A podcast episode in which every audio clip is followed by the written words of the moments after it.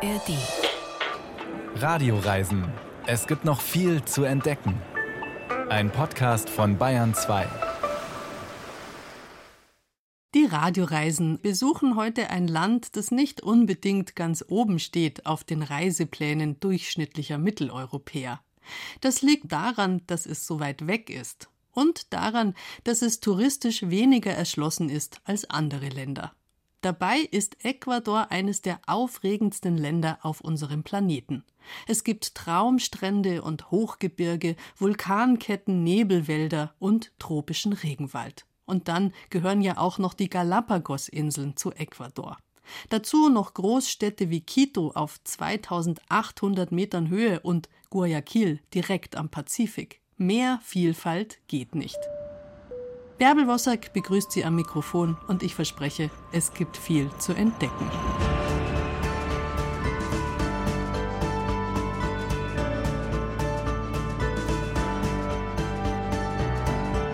Bunt sind nicht nur Tiere und Pflanzen und Klimazonen in Ecuador, sondern auch die Menschen. Indigene Ureinwohner und europäische Einwanderer, vor allem aus Spanien. Schwarze Nachfahren von Sklaven, die im 16. Jahrhundert nach Ecuador verschleppt wurden. Eine große libanesische Gemeinde, die schon zwei Staatspräsidenten gestellt hat. Und es gibt eine ganz neue Gruppe von Einwanderern. Menschen aus den USA und Kanada, die im milden Klima für wenig Geld ihren Lebensabend genießen wollen. Ein Ort, der sie anzieht, ist Vilcabamba. Denn dort, in dem Dorf am Fuß der Anden, sollen die Menschen angeblich besonders alt werden. Das Dorf der Hundertjährigen wird es genannt. Ob es dort wirklich einen magischen Jungbrunnen gibt, versucht Thomas Becker herauszufinden. Ganz im Süden Ecuadors. Die kleine Gemeinde Vilcabamba liegt abgelegen von fast allem. Aus der Hauptstadt Quito, auf fast 3000 Metern hoch in den Anden gelegen, benötigt man mit dem Bus fast zwei Tage, um hierher zu kommen. In das versteckte Tal führt nur eine einzige Straße hinein und eine heraus. Trotzdem lockt es Fremde aus aller Welt hierher. My name is Bud Goodwin. Mein Name ist Bud Goodwin. Ich lebe seit über neun Jahren hier. Morgens stehe ich gemütlich auf, dann treffe ich mich mit meinen Freunden aus der ganzen Welt. Kasachstan, Indonesien. Wir erzählen uns Geschichten und kleine Lügen den ganzen Tag lang. In den 60er Jahren sind die Hippies hierher gekommen. Ein paar leben ein Stück die Straße runter. Hier gibt es Teenager, junge Mädchen, die allein herreisen. Alle wollen das Tal der Hundertjährigen sehen. Come to see the Valley of Longevity, which is what Vilcabamba is known as. Bud Goodwin ist als Tourist nach Vilcabamba gekommen und geblieben. Auch er ist dem legendären Ruf gefolgt, den der Ort hat. Angeblich lebt man hier länger und gesünder als an anderen Orten der Welt. I had uh, back problems Ich hatte Rückenprobleme. Ich konnte viele Jahre nur unter Schmerzen arbeiten und musste einige Operationen über mich ergehen lassen. Als ich nach Vilcabamba kam, war ich morphinabhängig. Hier bin ich davon losgekommen, mit der Hilfe verschiedener Heiler hier aus der Gegend. Ich habe 15 Kilo verloren und kann mich wieder normal bewegen. Ich habe einmal die Woche Yoga und werde immer jünger. Ich verstehe, warum sie das hier das Tal der Langlebigkeit nennen. Es gibt viele Theorien, warum die Vilcabambeños älter werden und gesünder bleiben. Auch Bud hat eine. Es gibt hier Spuren von Silber und Gold im Wasser. Und in der chinesischen Medizin glaubt man ja, dass das das Leben verlängert. Aber auch die Mentalität. Hier regt sich niemand über ein paar Teenager auf, die laut Musik hören und ein Bier trinken am Samstag. Und selbst wenn es mal Ärger gibt, dann musst du die Polizei suchen und aufwecken. Alles ist gemächlicher und weniger aufgeregt. Und Teenager dürfen hier noch Teenager sein. There's no problems with the, the teenagers being teenagers.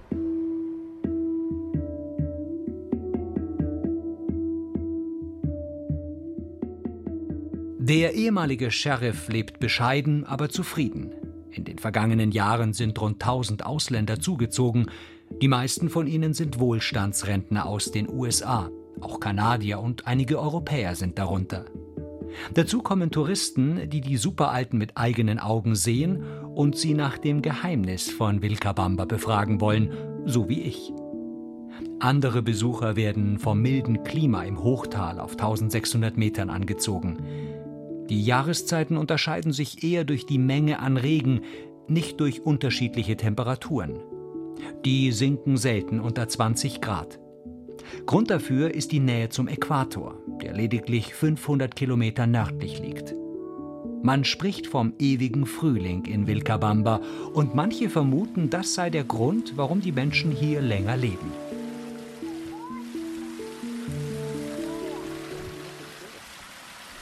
Hoch über dem Tal sitzt Meredith Miller in einem Schaukelstuhl und blickt auf die Stadt herab. Weißes, wallendes Haar und wache, strahlend blaue Augen. Eine alte Freundin hat uns darauf aufmerksam gemacht, die hier ein Hotel ein Stück die Straße runter gekauft hatte. Und sie sagte uns, Vilcabamba ist der Ort, wo du nachhaltig leben kannst und in gesunder Umgebung. Und deshalb kamen wir hierher und haben sechs Tage später dieses Grundstück gekauft, das zu uns gesprochen hat.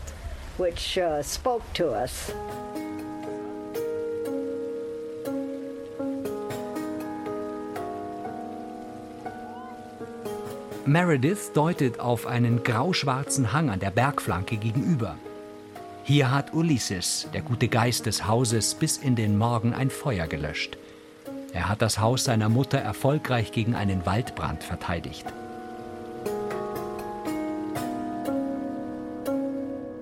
Die Mittel- und Oberschicht in Ecuador beschäftigt noch Empleados wie Ulysses. Das sind oft männliche Hausangestellte. Sie sind zuständig für alles. Reparaturen, Gartenpflege bis zum Wachdienst in der Nacht bei nur zwei Wochen Urlaub im Jahr. Da das öffentliche Schulsystem in Ecuador den Kindern aus armen Familien jedoch kaum Chancen bietet, sind viele froh, auf diese Weise überhaupt den Mindestlohn von 400 Dollar zu bekommen. Es ist ein krasser Kontrast. Die Zugewanderten bauen sich riesige neue Häuser, ihre Empleados leben oft in einem winzigen Zimmer mit bis zu zehn Stunden Arbeitstag. Doch ein festes Einkommen und eine Krankenversicherung sind in Ecuador viel wert.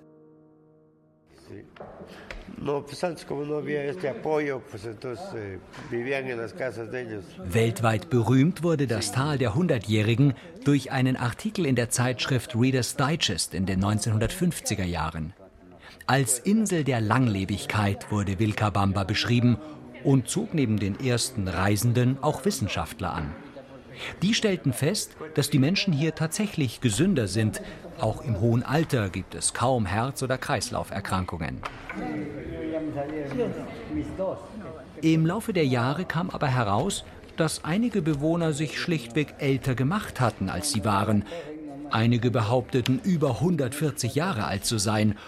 Oder sie hatten kurzerhand die Namen von bereits verstorbenen Verwandten gleichen Namens angegeben. Ich suche weiter nach den Superalten, auch im Centro del Adulto Mayor, ein Haus, das die Gemeinde als täglichen Treff für alte Menschen betreibt. Zu uns dürfen alle kommen, die älter als 65 Jahre sind. Der älteste Besucher ist 93 Jahre. Sagt die Leiterin der Einrichtung, Estefanie Ortega. Es ist hier alles kostenlos. Wir bieten spezielle Dienste, die die vielen alten Menschen hier benötigen, wie Körperpflege und einen Gesundheitsservice, der vorbeikommt. Wir haben viele, die sehr arm sind und manche, die auch unter dem Existenzminimum leben müssen. Die alten Herrschaften bekommen deshalb auch ein Frühstück und ein Mittagessen von uns. Der Tourismus hat in den zurückliegenden Jahrzehnten das verschlafene Dorf sehr verändert. Die Grundstückspreise stiegen, Hostels und Hotels eröffneten, es folgten Restaurants und Souvenirläden. Wo früher die ganze Familie unter einem Dach lebte und sich den Lebensunterhalt durch Landwirtschaft verdiente, wurde es lukrativer, Land an die zugezogenen Gringos zu verkaufen.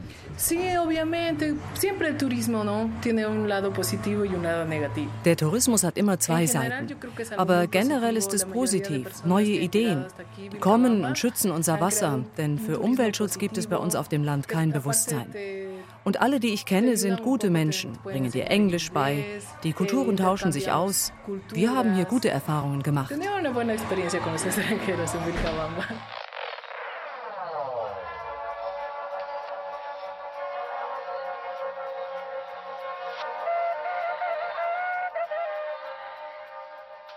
Schon die ersten Besucher des Tals im 16. Jahrhundert, die Inkas aus dem heutigen Peru, wussten um die positive Wirkung der Gegend. In ihrer Sprache, dem Quechua, bedeutet Vilcabamba oder Uilcobamba Tal der heiligen Bäume. Diese Uilco-Bäume haben medizinische Wirkungen und auch Halluzinogene. Ein Aspekt, der auch Besucher nach Vilcabamba lockt, der Drogenkonsum.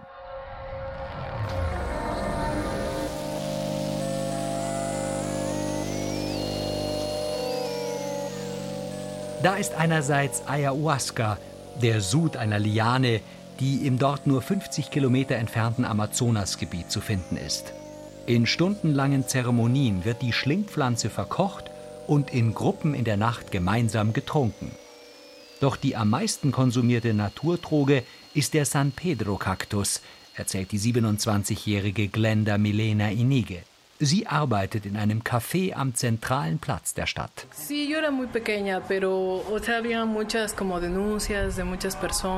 Ich war noch ziemlich klein, als es ein sehr großes Problem war. Es gab Anzeigen. Viele sind nur hierher gekommen wegen des Kaktus, der im Tal wächst. Und es waren auch Ausländer, die das verkauft haben. Und viele, die im Kopf nicht ganz richtig waren. Viele sind ins Gefängnis gekommen. Die Stadt hat dann vor einigen Jahren alle San Pedro-Kakteen abholzen lassen. Jetzt gibt es das Problem zum Glück nicht mehr so.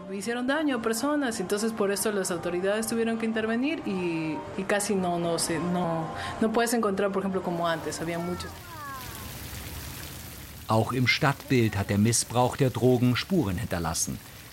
Ich sehe einige psychotische und unterernährte Landstreicher. Die Einwohner kennen sie schon seit Jahren. Es seien Menschen, die auf ihren Drogentrips hängen geblieben sind, erklären sie mir. Ich spreche mit vielen Menschen im Zentrum der kleinen Stadt. Vor allem Männer sitzen auf den Bänken in dem kleinen Stadtpark mit Springbrunnen. Der älteste ist 96 Jahre. Was das Geheimnis von Vilcabamba sein könnte, wissen sie hier leider auch nicht.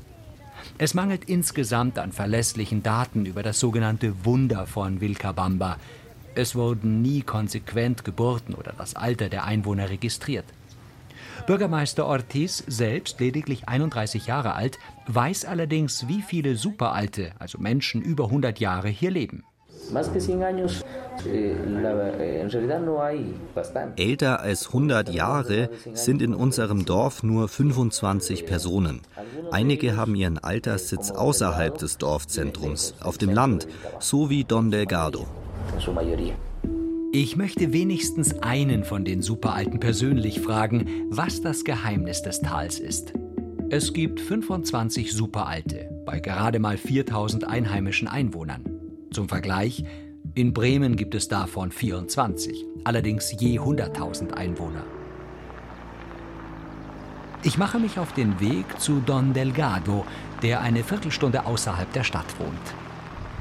José Javier Delgado zeigt mir stolz seinen Personalausweis, der 1910 als Geburtsjahr angibt. Er und seine Frau Maria Mercedes heiraten in dem Jahr, in dem die Schlacht um Stalingrad beginnt, 1942. Damals war sie 17. Heute ist sie mit ihren 94 Jahren viel rüstiger als ihr Mann. Aus runzeligen, aber freundlichen Gesichtern blicken die Delgados den fremden Besucher an. Beide sitzen auf ihrer Veranda vor ihrem winzigen Haus. Sie haben einen kleinen Garten mit ein paar Hühnern und versorgen sich noch selbstständig. Don Delgado spricht zwar noch gerne, verstehen können ihn aber höchstens noch sein Sohn und seine Frau. Hören kann er kaum noch. Und er isst auch nur noch wenig, wie Maria Mercedes erzählt. Wie man so sagt, im Alter werden die Menschen wieder wie kleine Kinder. Er wird ungeduldig. Manchmal will er dann sofort etwas haben und sagt mir, los, bitte besorge mir das. Aber dann isst er nur ganz wenig und lässt den Rest stehen. Aber dann ist er glücklich. Suppe mag er immer noch, aber auch weniger als früher. Ob sein hohes Alter genetisch bedingt ist oder tatsächlich etwas mit dem Ort Vilcabamba zu tun hat, weiß auch Don Delgado nicht zu sagen. Meine Eltern habe ich nie kennengelernt. Ich bin im Schutz der Kirche aufgewachsen. Ein Priester hat mich großgezogen. Und für die Kirche habe ich als Postbote gearbeitet. Ich bin den ganzen Weg nach Loya gelaufen. Es gab noch keine Autos. Und dann habe ich mal hier, mal da gelebt, bis es mich nach Vilcabamba gezogen hat.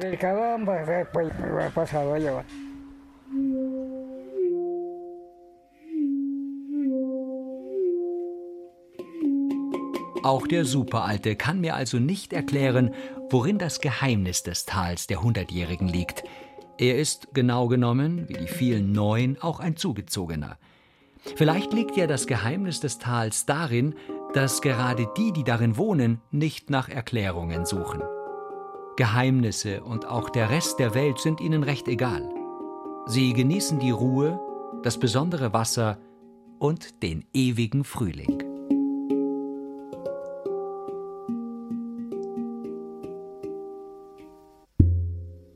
Ja, so ein ewiger Frühling, der wäre nicht schlecht, aber andererseits, die haben schon auch was, unsere Jahreszeiten mitten in Mitteleuropa.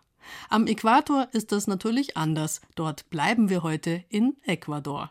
Sollten einst Aliens auf Erdbesuch vorbeischauen, dann wäre Ecuador ein sinnvolles Ziel. Denn dort könnten wir Menschen ihnen so ziemlich alles zeigen, was unser Planet zu bieten hat. Gletscher und Vulkane zum Beispiel in den Anden, vor allem den majestätischen Chimborazo. 6263 Meter über dem Meeresspiegel thront sein eisiger Gipfel. Da nun die Aliens ziemlich gewiefte Naturwissenschaftler sein sollten, sonst hätten sie es nicht auf die Erde geschafft, werden sie schnell merken, dass der Chimborazo ein Superlativ ist. Der Gipfel ist der am weitesten vom Erdmittelpunkt entfernte Punkt überhaupt. Das liegt daran, dass die Erde am Äquator breit gedrückt ist, ein bisschen wie so ein platter Pfirsich. Und der Chimborazo liegt fast genau am Äquator. Sigrid Hoff ist dem in gewisser Weise höchsten Gipfel der Welt ziemlich nahe gekommen. Fünf Stunden dauert die Busfahrt von Quito nach Riobamba. Der Fahrer hat die Musik laut aufgedreht. Die meisten Reisenden sind Einheimische, die der vorüberziehenden Landschaft kaum einen Blick schenken.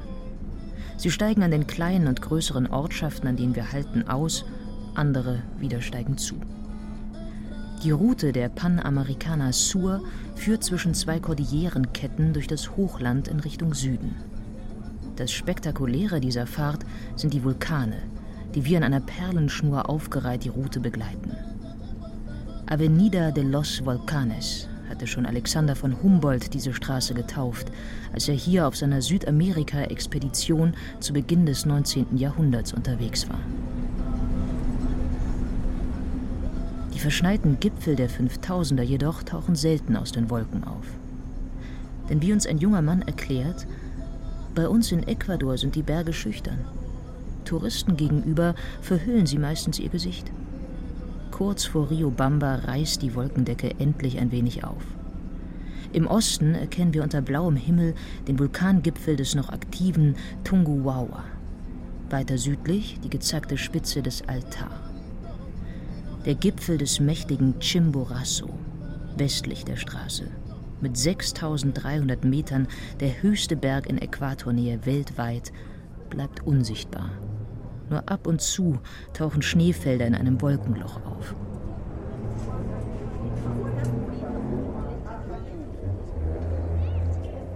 Riobamba liegt südöstlich des Chimborazo in der geografischen Mitte Ecuadors. Die frühkoloniale Pracht der 1534 gegründeten Provinzhauptstadt ist nur noch an der Fassade der Kathedrale am Park Maldonado zu sehen. Ende des 18. Jahrhunderts wurde Riobamba durch ein Erdbeben fast vollständig verwüstet. Heute säumen mehr oder weniger reich dekorierte Häuser die schachbrettartig angeordneten Straßen. Viele Indios leben in der Stadt. Samstags ist großer Markt, auf dem Bergbauern und Kleinwarenhändler der Umgebung ihre Produkte verkaufen. Vor allem viele bunte Textilien. Männer an Nähmaschinen erledigen Änderungen und Reparaturen an Ort und Stelle. Riobamba ist ein quirliges Handelszentrum und für Bergsteiger ein guter Ausgangspunkt für den Aufstieg zum Chimborazo. Wir wählen den weniger kraftraubenden Ausflug mit der Bahn. Der Bahnhof im Zentrum der Stadt wurde gerade restauriert. Die Fahrkartenschalter in der Empfangshalle sind seit dem Andenken Läden. Tickets bekommt man in einem schlichten Büro. Die Gleise der Schmalspurbahn sind noch ganz blank. Die Strecke wurde für Touristen reaktiviert. Die erste Eisenbahnstrecke in dieser Gegend wurde 1903 eröffnet, aber die Bauarbeiten begannen schon 1872 in der Küstengegend. Das Ziel des damaligen Präsidenten war es, die Küste mit dem Hochland zu verbinden als Transportweg. Carina Aro aus Riobamba wird uns auf unserem Ausflug zum Chimborazo begleiten. Die Bahn ist eine Touristenattraktion. Tren Ecuador ein Reiseunternehmen, keine Verkehrsgesellschaft mehr. Nowadays we have the train system restored from Duran in Guayaquil City to Quito. Heute ist das Gleisnetz von Duran in der Gegend von Guayaquil bis nach Quito erneuert. 456 Kilometer sind fertiggestellt und wir haben Züge, die drei Tage unterwegs sind. Die Passagiere reisen in Luxuszügen mit Restaurantwagen und so weiter. Wir ziehen die weniger kostspielige und luxuriöse Variante vor. Seit der Wiedereröffnung des Bahnhofs von Riobamba können Touristen einen etwa dreistündigen Zugausflug in die Berglandschaft des Chimborazo unternehmen. Morgens um 8 Uhr versammelt sich eine Gruppe überwiegend älterer, spanisch sprechender Touristen vor dem Bahnhofsgebäude. Schnaufend und tutend trifft das Bähnlein ein. Es ist eine Art Schienenbus mit einer umgebauten LKW-Zugmaschine. Die Reisenden drängeln in das Gefährt. Dank der großen Fenster genießt man überall eine gute Sicht. Mit lautem Gehupe setzt sich die Bahn in Bewegung. Die Gleise kreuzen Straßen. Und da es noch keine Signale oder Schranken gibt, begleiten zwei Motorradfahrer mit gelben Signalwesten unsere Fahrt. Sie steuern die Gleisübergänge an und warnen die Autofahrer. Carina begrüßt die Reiseteilnehmer. Hola. Herzlich willkommen an der Station Riobamba. Die Tour des Tren de Hielo führt uns nach Urbina. Das ist der höchste Punkt des ecuadorianischen Eisenbahnnetzes. Hier sind wir auf 2764 Metern und wir fahren bis zu einer Höhe von 3604 Metern zu den Ausläufern des Vulkans Chimborazo. Wir hoffen, dass das Wetter uns dabei hilft, dass Sie etwas sehen können. Die Fahrt dauert in etwa eine Stunde 15 Minuten.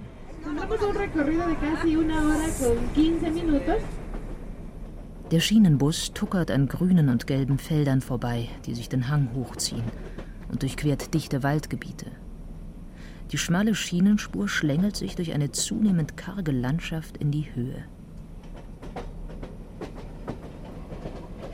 In der Provinz Chimborazo leben überwiegend Indios, die sich von der Landwirtschaft ernähren. Die Abwanderungsrate, berichtet Karina, ist sehr hoch. Die Feldarbeit in dem Klima und in der Höhe anstrengend. Das Leben hier oben ist teuer und die Einnahmen sind gering. Viele jüngere Menschen gingen in die großen Städte oder auch nach Spanien. Die ecuadorianische Regierung unter Präsident Rafael Correa hat spezielle Programme aufgelegt, um die Rückkehrer zu unterstützen. Vor allem der Tourismus soll angekurbelt werden. Darin könnte die Zukunft der Region liegen. Denn schließlich ist der Chimborazo das Ziel von Bergsteigern aus der ganzen Welt. Mit seiner Höhe von 6300 Metern wird er auch König der Anden genannt. Bereits 1802 wagte sich Alexander von Humboldt an den Aufstieg. An einer Gletscherspalte in etwa 5900 Metern Höhe musste er aufgeben. Schwierige Witterungsbedingungen und die Höhenluft machten ihm und seinem Begleiter Aimé Bonpland zu sehr zu schaffen. 1880 gelang es dem Engländer Edward Whymper, den Chimborazo erstmals zu bezwingen. Die Faszination, die von diesem Berg ausgeht, ist jedoch viel älter, sagt Carina Aro. Der Vulkan Chimborazo trägt einen Quechua-Namen aus der Indianersprache Quechua. Das bedeutet Eissessel. Der Chimborazo wurde verehrt wie ein Gott und war für die Indianer ein heiliger Berg. Es gab eine alte Tempelstätte, wo sie Sonne und Mond anbeteten, denn das sind ihre Götter. Das war ihre Religion in der Vergangenheit. Wer den Gipfel besteigen will, braucht sechs bis sieben Stunden. Man muss mitten in der Nacht aufbrechen, denn dann erreicht man den Gipfel. Es ist ganz schön anstrengend, vor allem mit dem Eis. 6 or 7 a.m. It's so extreme, so, so hard. The weather, the ice. Yep. Das bleibt uns erspart. Wir erreichen nach etwa anderthalb Stunden Zugfahrt auf 3700 Metern die Bergstation Urbina, den höchstgelegenen Bahnhof Ecuadors. Das bescheidene Gebäude unterhalb des Chimborazo beherbergt ein Museum und ein Café. Vor den Gleisen verläuft eine schmale, kopfsteingepflasterte Straße wie eine antike Panamerikaner. Auf der gegenüberliegenden Straßenseite lagern drei Lamas vor einem Haus. Dort treffen wir auf Rodrigo Donoso.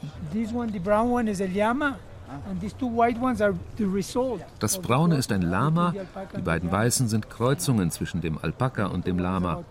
Das Kleine ist erst zwei Monate alt. Where are you from? Alemania. Oh, good. come, come and see, I have some... Rodrigo Donoso ist Bergführer. Er ist in Quito aufgewachsen. Seine Familie stammt jedoch aus der Region. Den Chimborazo kennt er bestens. Er begleitet Touristen, die sich den Aufstieg zumuten wollen, bis zum Gipfel. Die Besteigung ist eine Herausforderung, die man nicht unterschätzen sollte, warnt er. Eh, es ist die Höhe, nicht die Technik. Man muss keine Gletscher überwinden oder Felsen hochklettern. Es ist allein das Gehen in der Höhe, das anstrengt.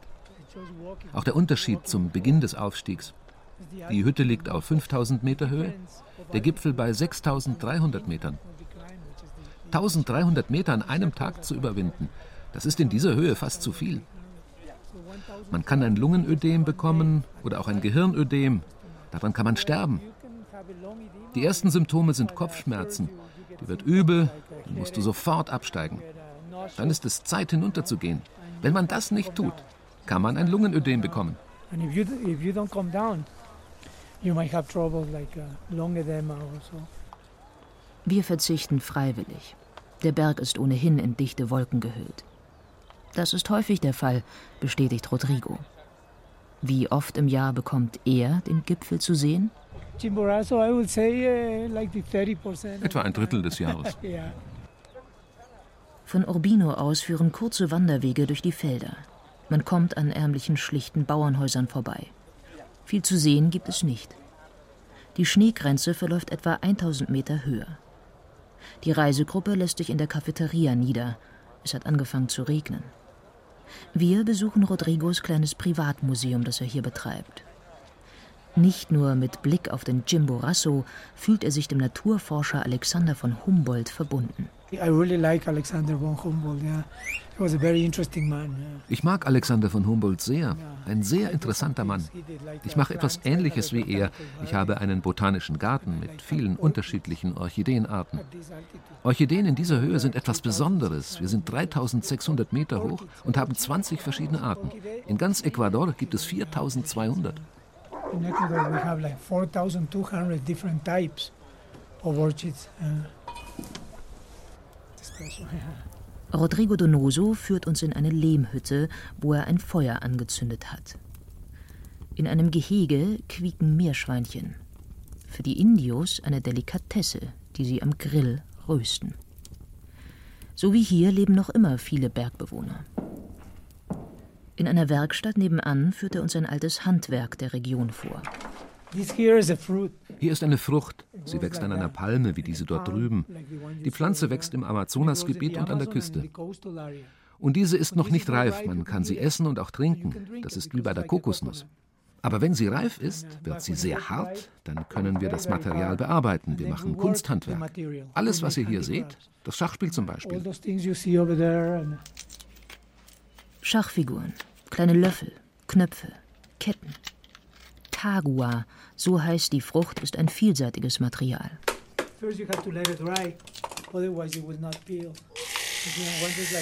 Rodrigo wirft eine Maschine an, um uns die Bearbeitung vorzuführen. Man entfernt die Schale und bearbeitet nur den weißen Kern, der anschließend mit einem Vulkangestein poliert wird.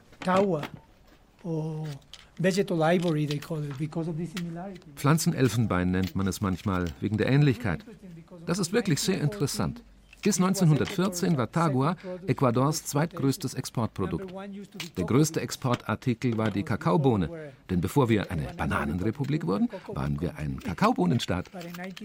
Im Jahr 1914 wurde dann Plastik erfunden und der Handel nahm ab. Aber vorher wurde Tagua für Flaschen, für Regenschirmgriffe, für Radioknöpfe und solche Dinge verwendet. Aber als das Plastik auf den Markt kam, war das billiger und schneller. Seht mal, diese Flaschen sind auch aus dem Material.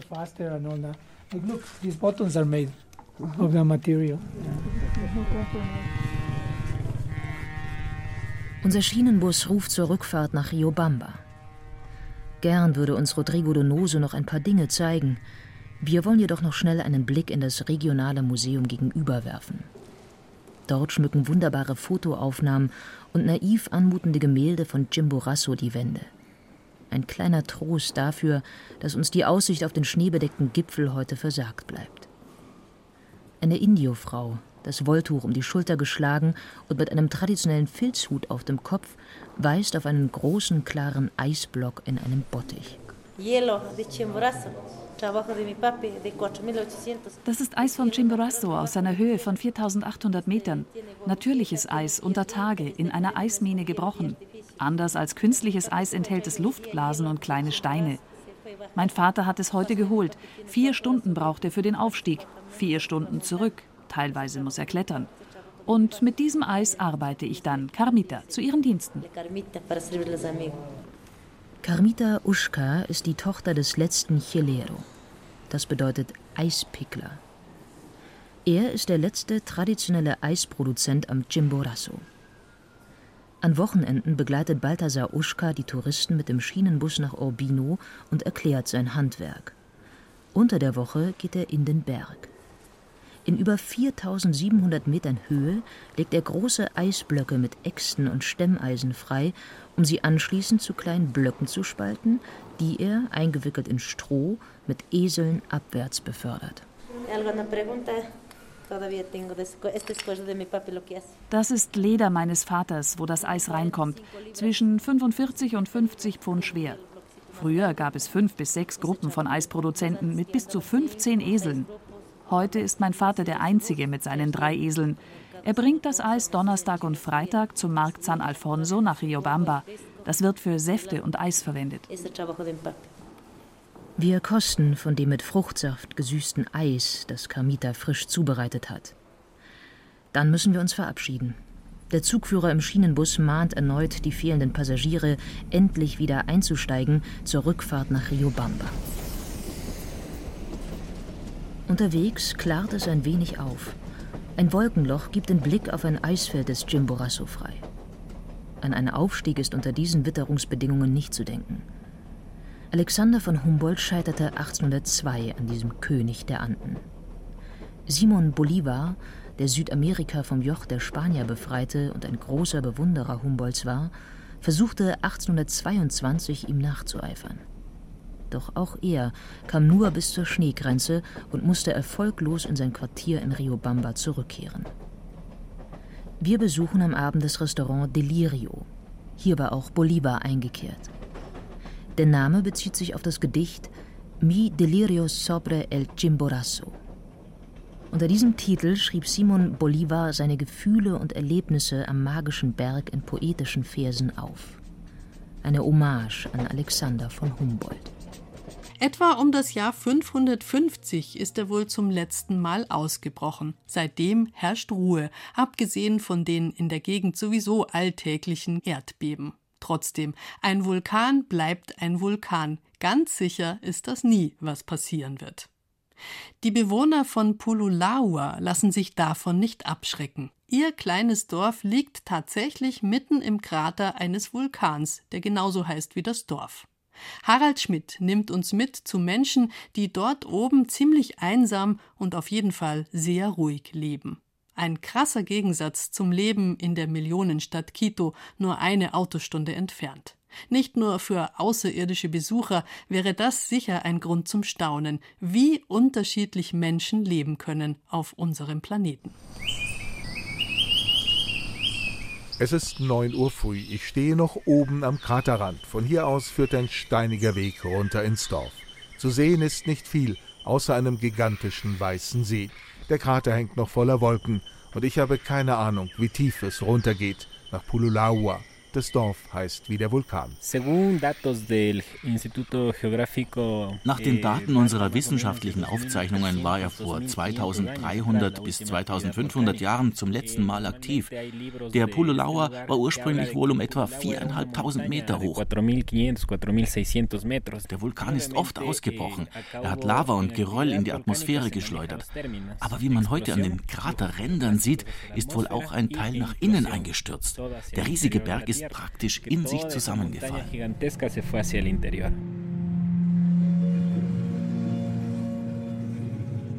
Fabricio de la Cruz ist einer der Ranger hier oben.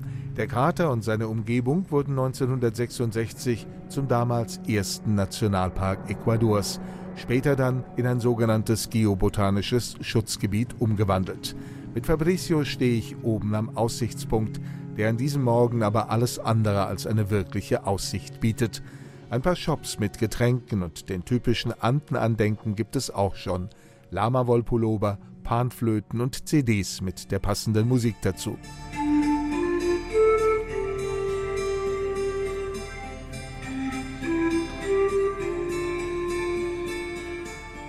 Pululaua ist auch für Ecuadorianer ein Ausflugsziel geworden – für Fabricio und seine Kollegen ist das eine Herausforderung, denn 150.000 Besucher, wie sie im letzten Jahr hier gezählt wurden, hinterlassen ihre Spuren. Wir wünschen uns fast, dass nicht noch mehr kommen. Allerdings steigen weniger als ein Prozent der Menschen, die hier zum Aussichtspunkt kommen, dann auch in den Krater ab. In der Regel sind es die ausländischen Touristen, die mehr kennenlernen wollen. Ecuadorianer sind vielleicht etwas träger. Sie wandern nicht so gern an der frischen Luft.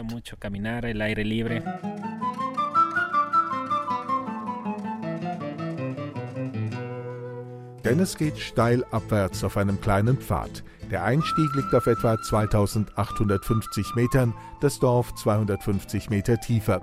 Schon nach etwa einer halben Stunde bin ich da. Der Weg wird flacher und breiter. Auf der einen Seite tauchen Gemüsefelder auf, auf der anderen ragen die Reste der Kraterwand steil nach oben.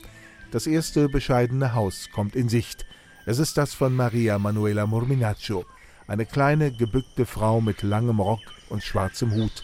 Das ist die typische Kleidung der indigenen Bevölkerung in Ecuador.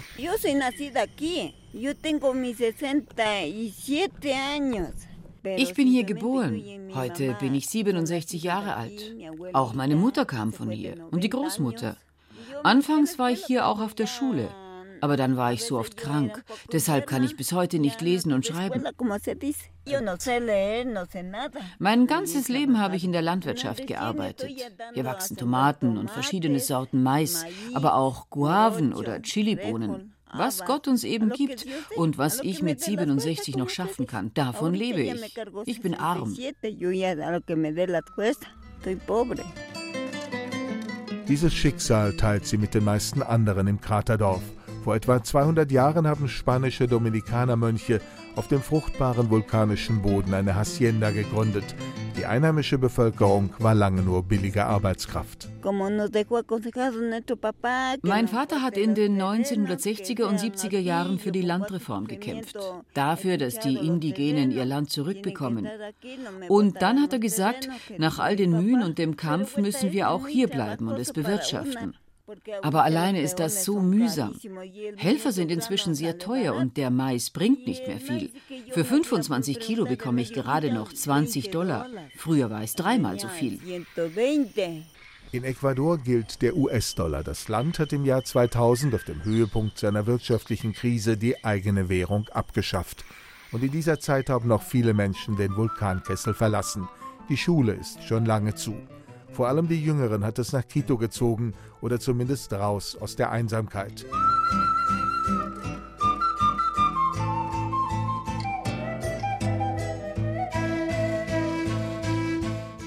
ist aber nicht die Angst vor einem neuen Ausbruch.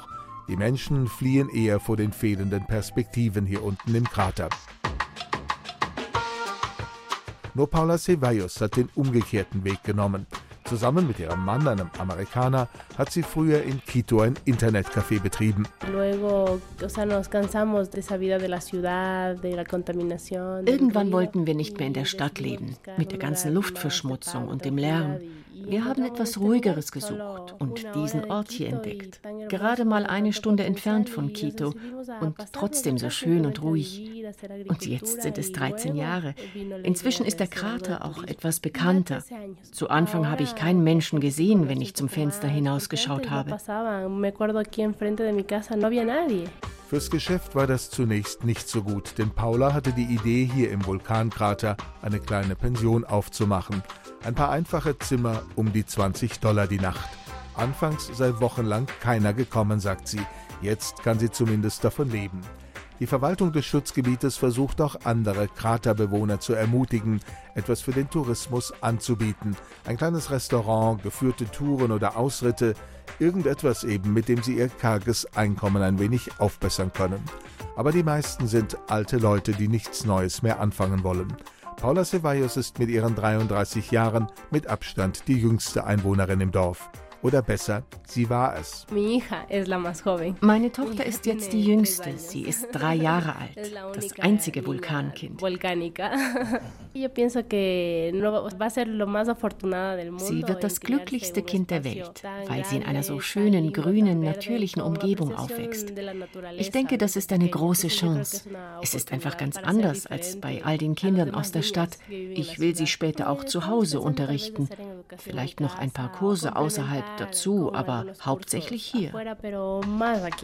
Angst, dass es unter dem Haus irgendwann einmal wieder rumoren könnte, hat sie nicht. Genauso wenig wie ihre alten Nachbarn, die oft nichts anderes kennen. Es sind einfache Leute. Manchmal fehlt auch einfach die Vorstellungskraft. Aber auch Paula mit ihrer Highschool-Bildung ist es hier unten noch nie mulmig geworden. Ach was, es gibt doch überall ein kleines Risiko durch Naturgewalten. Ob du am Strand lebst oder in Quito oder hier, hier wackelt es eben manchmal. Hin und wieder sogar ziemlich heftig, sagt Fabricio de la Cruz, der Ranger. Unter den Andenkordilleren brodelt es noch. Vor einigen Jahren ist der Cotopaxi wieder ausgebrochen, der zweithöchste Berg Ecuadors, nach mehr als einem Jahrhundert Ruhe.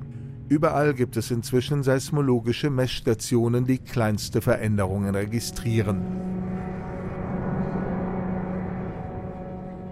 Alles unter Kontrolle, sagt Fabricio, aber Fakten und Gefühl scheinen bei ihm zweierlei Dinge. Wenn man hier in Pululaua nachts zeltet, dann herrscht zunächst absolute Ruhe. Und dann spürt man doch, wie der Vulkan in seinem Inneren brüllt. Er gilt ja noch als aktiv. Und es gibt auch jeden Tag im Schnitt 15 kleine Erschütterungen. Als aber 2015 der Cotopaxi kurz vor dem Ausbruch stand, hat sich die Aktivität überall in den Andenkordilleren erhöht. Hier haben sich die Erschütterungen verdreifacht. Das ist damals nicht so öffentlich geworden worden, weil man die Bevölkerung nicht beunruhigen wollte.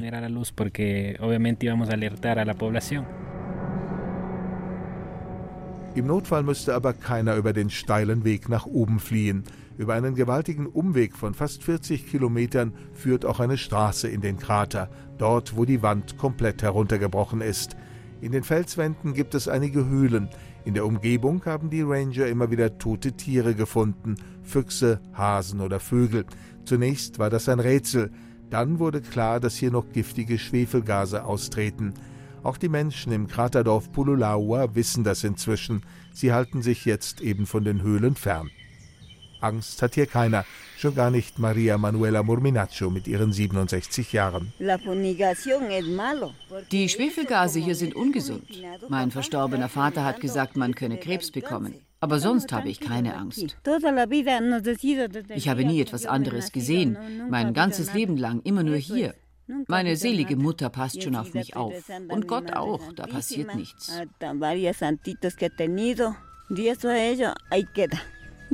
So ist das. Ich bin eben katholisch. Und während ich hier durch den Krater gewandert bin, hat sich nicht unter, sondern über mir etwas getan. Der Himmel ist wieder blau, die Aussichtsplattform 250 Meter höher gut zu erkennen und auch ein paar neue Besucher, die neugierig runterschauen in den Pululaua, einen der wenigen noch nicht erloschenen und doch bewohnten Vulkankrater der Welt. Alles also eine Sache der Haltung. Auch in einem nicht wirklich erloschenen Vulkan lässt es sich leben.